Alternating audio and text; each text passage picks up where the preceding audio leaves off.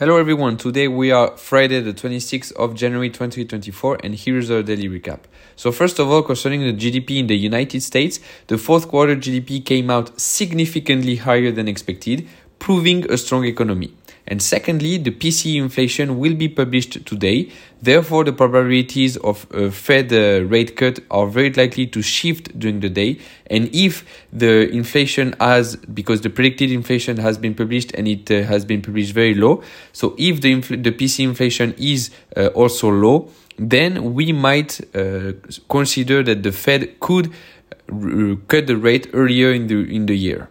Now concerning politics in Europe, the E C B states that there will be no rate cut before this summer, but the market believes that a rate cut could uh, take place in April, and economists uh, think that it will take place in June. So of course one of the three will have will be rate, but let's see how which one it will be. And um, uh, I think that uh, e- inflation figures can help uh, establish this uh, this.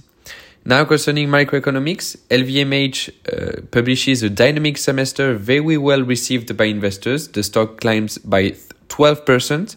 Uh, this is better than the sector's players in general. And Compagnie Financière de Richemont and L V M H are the two players who are doing well for now. The company shows an organic growth of ten percent in the fourth quarter, so I'm talking about L V M H. Intel remains cautious about its forecast, which does not please the market, and the, the stock is losing ten percent. JCDecaux shows an organic growth of ten point three percent.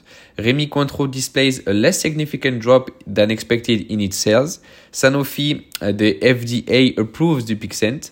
Teleperformance l- launches a new advisory offer. T-Mobile, Visa, and Salvatore Ferragamo publish uh, disappointing results. Now concerning the tech sector, the F T C launches an investigation into several companies, including Microsoft and uh, Amazon. Secondly, Microsoft lays off uh, a th- nearly two thousand employees from Activision, and Amazon plans to build two A W S data centers. Apple allows download outside uh, the App Store in the E U. Salesforce lay off seven hundred people, and finally Orsted will reposition its project in the U S A. Now concerning indices, C A C forty is up by two point three percent thanks to L V M H. DAX is up by zero point three and uh, IBEX is also up by zero point four, so the Stoxx six hundred is also up by one point one two.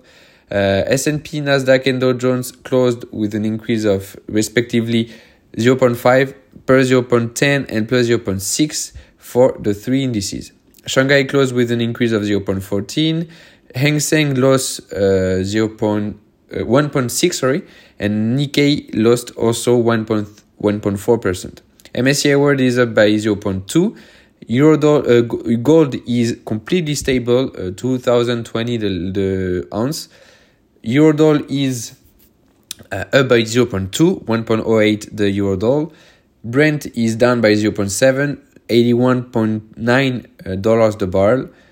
The ten years in the U S were stable, four point one three percent of yield. And finally, the V I X is up by one point eight, uh, one point nine, one point eight to thirteen point seven point base.